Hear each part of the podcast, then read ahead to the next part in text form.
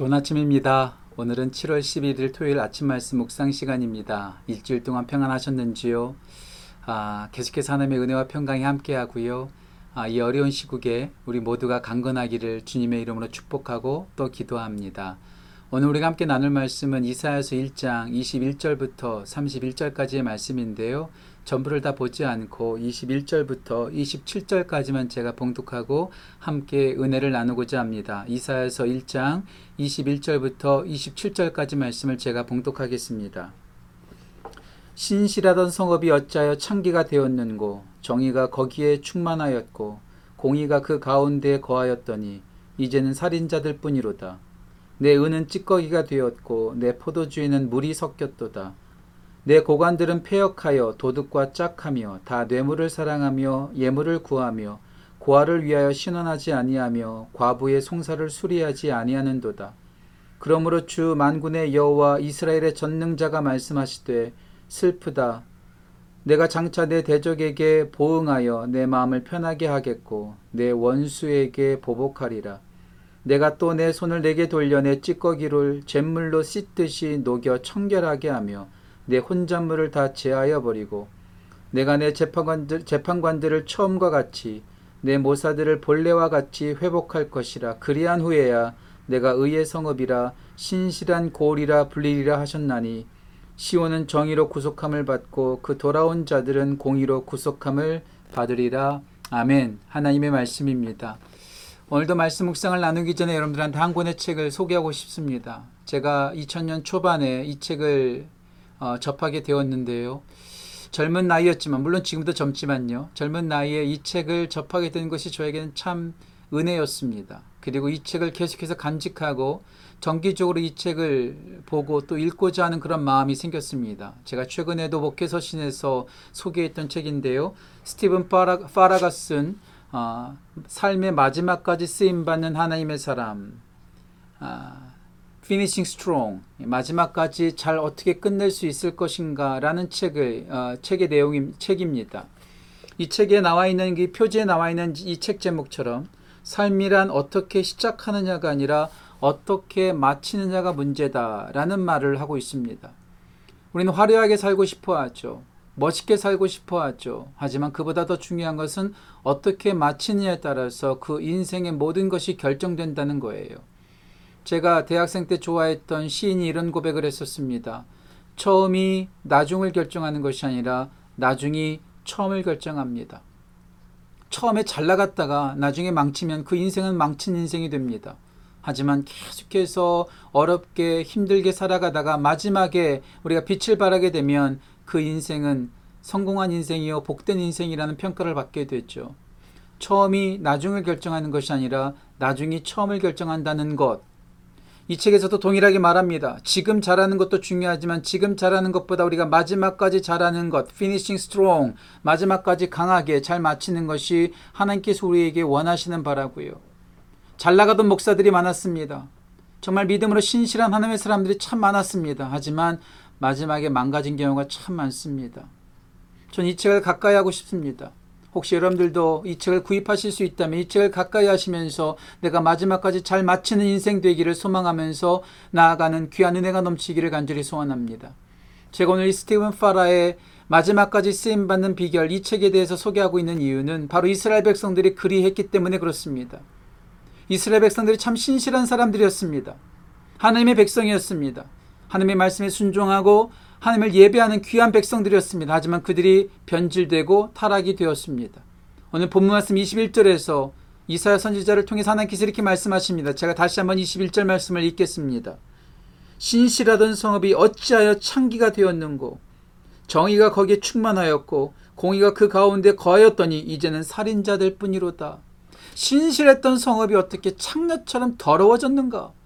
너희들 가운데 공의와 정의가 있었는데 어찌하여 너희들 가운데 살인자만 들그들거리는가? 그렇게 지금 하나님께서는 꼬집고 계십니다. 지금 잘하고 있다고 내일도 잘하는 것 아닙니다. 우리가 마지막까지 늘 겸손하게, 늘 우리가 근신하면서 마지막까지 잘 마치는 것이 중요하죠. 목사로 사역하면서 그렇게 존경받던 목사님들이 마지막에 이상해지는 모습들을 간혹 가다 보게 됩니다. 저희 한 가지 소망이 있습니다. 지금 잘하고 있다는 거 아닙니다. 지금 제가 모든 것이 문제 없다는 것 아닙니다. 하지만 저의 마지막 인생 순간에 후회 없고 마지막에도 여전히 하나님을 신실하게 믿는 하나님의 사람이면 얼마나 좋을까. 이것이 저의 유일한 소망 가운데 하나입니다. 이스라엘 백성들은 그 공의를 저버렸습니다. 그 정의를 내버렸습니다. 그리고 그 신실함을 잊어버렸습니다. 그 잊어버린 모습이 어떤 모습일까요? 오늘 본문 말씀 속에서 제가 두 가지만 나누고자 합니다. 첫 번째, 더러워졌습니다.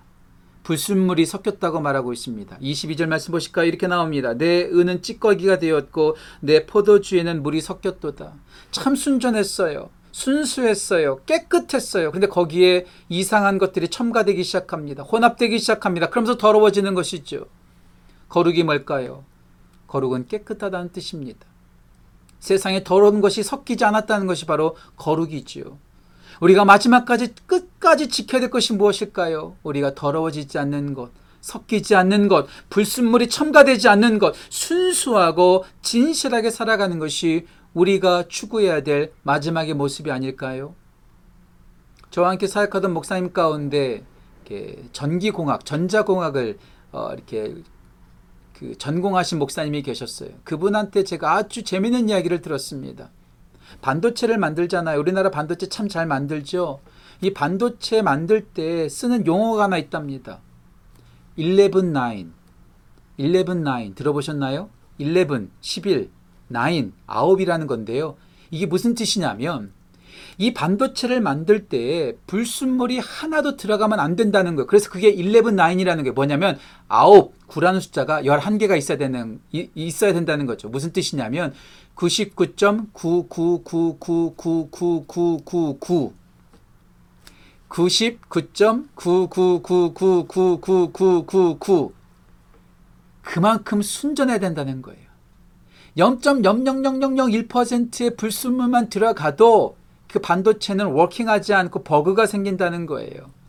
하다못해 컴퓨터의 부품조차도 불순물이 그렇게 없어야지 잘 워킹될 수 있다고 하는데 하나님의 사람들은 어떨까요? 우리는 너무나 잘못된 것들을 쉽게 받아들이고 더러워지는 것은 아닐까요? 우리 가운데 필요한 것, 섞이지 않는 것입니다. 세상의 때가 묻지 않는 것입니다. 내 생각대로 하나님을 보는 것이 아니라 내 생각대로 성경 말씀을 보는 것이 아니라 하나님의 순전하신 뜻을 따라서 신앙생활하는 것 이것이 우리 가운데 정말로 필요하다는 것이죠. 더러워지지 않았으면 좋겠습니다. 세상의 잘못된 것들과 내 욕심과 탐욕이 섞이지 않았으면 좋겠습니다. 우리의 믿음이 마지막 그 순간까지도 깨끗할 수 있다면 얼마나 좋을까요? 오늘 이스라엘 백성들은 찌꺼기가 되었습니다. 혼합되었습니다. 잘못된 것이 들어갔습니다. 그것이 하나님의 마음을 아프게 하고 슬프게 했죠. 저를 포함해 우리 모두가 마지막까지 순전함과 그 거룩함을 유지하는 복된 은혜가 우리 모두에게 넘치기를 간절히 소원합니다. 두 번째는 나만 생각하지 않고 사랑을 나누는 삶을 살아가야 된다는 것이죠. 오늘 이스라엘 백성들은 자기만 생각했어요. 어려운 사람들 돌보지 않아요. 하나님께서 주신 그 사명대로 살아가지 않아요. 탐욕과 욕심으로 가득한 삶을 살아갑니다. 그 모습이 오늘 본문 말씀 23절의 모습이죠. 23절 말씀 제가 읽겠습니다. 내 고관들은 폐역하여 도둑과 짝하며 다 뇌물을 사랑하며 예물을 구하며 고아를 위하여 신원하지 아니하며 과부의 송사를 수리하지 아니하는도다. 자기만 생각하는 삶. 사랑을 나누지 않고 연약한 사람들 돌보지 않고 자기의 뱃속만 채우는 사람 이것이 정말로 하나님의 마음을 슬프게 했다는 거예요. 마지막까지 쓰임 받는 사람의 특징이 뭘까요? 스티븐 파라가 이렇게 말합니다. 성품이 좋아야 된다는 거예요. 친절한 사람, 사랑이 가득한 사람이 마지막까지 쓰임을 받더라는 것이죠. 그러면서 이 책에서 뭐라고 말하냐면 우리 가운데 필요한 학위들이 많이 있는데 뭐 MA도 있고 BA도 있고 뭐 MBA도 있고 PhD도 있고 여러 가지 학위가 있잖아요. 하지만 이런 학위들 중에서 가장 필요한 학위, 가장 우리가 가져야 되는 학위가 있다는 거예요. 그게 뭐냐면 이분이 만든 거겠죠. MCA라고 말하더라고요. Master in Character Acquisition. 무슨 말이냐면 인성 하, 함양 석사라고 말해야 되나요? 무슨 말이냐면요. 그냥 성품이 좋아야 된다는 거예요. 성품의 학이. 성령님의 학이 있잖아요. 성령님의 열매 학이 있잖아요. 사랑과 희락과 화평과 오래 참음과 자비와 양성과 충성과 온유와 절제. 이런 성품이 가득할 때에 이 성품을 가지고 서로 나누고 서로를 돌보고 서로를 섬길 때에 그것이 바로 하나님께서 원하시는 아름다운 모습이요. 마지막까지 이 아름다운 성품을 가지고 있을 수 있다면 우리는 마지막까지 승리한 삶을 살았다는 평가를 받을 수 있을 것입니다. 거룩한 삶을 살아갈 뿐만 아니라 주위에 있는 여러 연약한 사람들을 섬기고 나만 생각하지 않고 하나님께 주신 그 사명을 가지고 그들을 사랑으로 섬길 수 있는 삶을 살아간다면 그것이 바로 하나님께 인정받는 복된 삶이 아닐까요? 여러분들은 오늘 어떻게 살고 계십니까? 또 여러분들의 마지막은 어떠리라 여러분들은 예상하고 계십니까? 저는 여러분들의 오늘의 삶도 복된 삶이 될 뿐만 아니라 우리의 마지막 순간까지도 복된 삶이 되기를 간절히 간절히 소망합니다. 근데 오늘 본문 말씀을 보면 하나님께서 이 이스라엘 백성들을 그냥 내버려 두지 않으세요. 이스라엘 백성들을 다시 되돌리겠다고 말씀하십니다. 다시, 다시 신실한 백성으로 만드시겠다고 말씀하고 있습니다. 오늘 본문 말씀 마지막 부분 제가 다시 한번 읽겠습니다. 특별히 26절 말씀, 25절과 26절 말씀입니다. 내가 또 내 손을 내게 돌려 내 찌꺼기를 잿물로 씻듯이 녹여 청결하게 하며 내 혼잣물을 다 취하여 버리고 내가 내 재판관들을 처음과 같이 내 모사들을 본래와 같이 회복할 것이라 그리한 후에야 내가 의의 성읍이라 신실한 고리라 불리리라 내가 거룩하겠다, 거룩하겠다고 해서 끝까지 거룩할 수 있나요? 내가 사랑을 베푸는 아름다운 성품을 가지고 살겠다고 그렇게 살 수 있을까요? 아니죠. 내 노력과 내 다짐으로 되지 않습니다. 우리 가운데 필요한 것은 하나님의 은혜죠. 하나님께서 우리를 처음과 같이 본래와 같이 신실하고 거룩한 성음으로 붙들어 주신다는 그 약속의 말씀 붙잡고 주님과 함께 나아갈 때 우리는 끝까지 승리할 줄 믿습니다. 내가 그 마지막까지 승리하는 것이 아니라 나와 함께 하시는 하나님께서 나를 도와주실 때 우리는 마지막까지 승리하게 될 것입니다. 지금도 또 마지막 순간도 우리 모두가 주님 보시기에 합당한 하나님의 백성으로 세워지시기를 간절히 축복하고 또 소망합니다. 오늘 여러분들과 나누고 싶은 찬양이 있는데요. 아, 여러분들이 잘 모르는 찬양이기 때문에 제가 부르지는 않겠습니다. 제가 오늘 이 영상 밑에다가 링크를 달아 놓을게요. 제가 너무나 좋아하는 찬송입니다. 이 찬양의 가사는 이렇습니다. 나의 간절한 기대와 소망을 따라 아무 일에든지 부끄럽지 않게 하소서. 오직 전과 같이 이제도 담대하여 나의 모습 속에서 주만 보게 하소서. 거기서 많이 들어본 가사 내용이죠. 제가 너무나 좋아하는 빌립보서 1장 20절과 21절의 말씀을 가지고 만든 찬양입니다. 나의 간절한 기대와 소망을 따라 아무 일에든지 부끄럽지 아니하고 오직 전과 같이 이제도 담대하여 살든지 죽든지 오직 그리스도만 존귀하게 되게 하려 하나니 내게 사는 것이 그리스도니 죽는 것도 유익함이니라. 죽는 그 순간까지 부끄럽지 않았으면 좋겠어요. 죽는 그 순간까지 믿음으로 인해서 담대했으면 좋겠어요. 죽는 그 순간까지 내가 드러나지 아니하고 내 안에 계신 예수 그리스도가 드러나기를 간절히 소망합니다. 이 찬양 밑에다 링크로 달아 놓을 테니까요. 이 말씀 묵상 들으신 후에 이 찬양을 묵상하시면 한번 좀 들어보셨으면 좋겠어요. 나중에 기회가 되면 어, 기타를 치면서 이 찬양을 꼭 여러분들한테 불러드리도록 약속하겠습니다. 이 찬양의 가사를 묵상함으로 마지막까지 승리하기를 소망하는 우리 모든 성도님들 되시기를 주님의 이름으로 축원합니다. 기도하겠습니다. 하나님, 우리가 마지막까지 잘 마치는 하나님의 신실한 백성 되기를 소원합니다. 거룩하기를 소원합니다. 나만 생각하지 않고 주님의 사랑을 나누는 사명의 삶을 살기를 소원합니다. 하지만 우리는 부족합니다. 우리를 붙잡아 주시고 우리와 함께 하셔서 마지막까지 복되게 살아가는 우리 모두 될 수 있도록 주여 인도하여 주옵소서.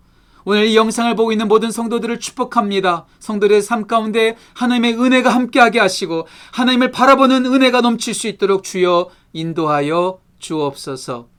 감사드리며 귀하신 예수님의 이름으로 기도합니다. 아멘. 내일도 영상으로 함께 여러분들과 예배하기를 소원합니다. 내일 10시 온라인 예배를 통해서 여러분들과 함께 하나님을 찬양하는 기쁨이 넘치기를 간절히 소원합니다. 오늘 하루도 승리하십시오. 오늘 하루도 복되게 나 살아가는 귀한 은혜 넘치기를 소원합니다. 감사합니다.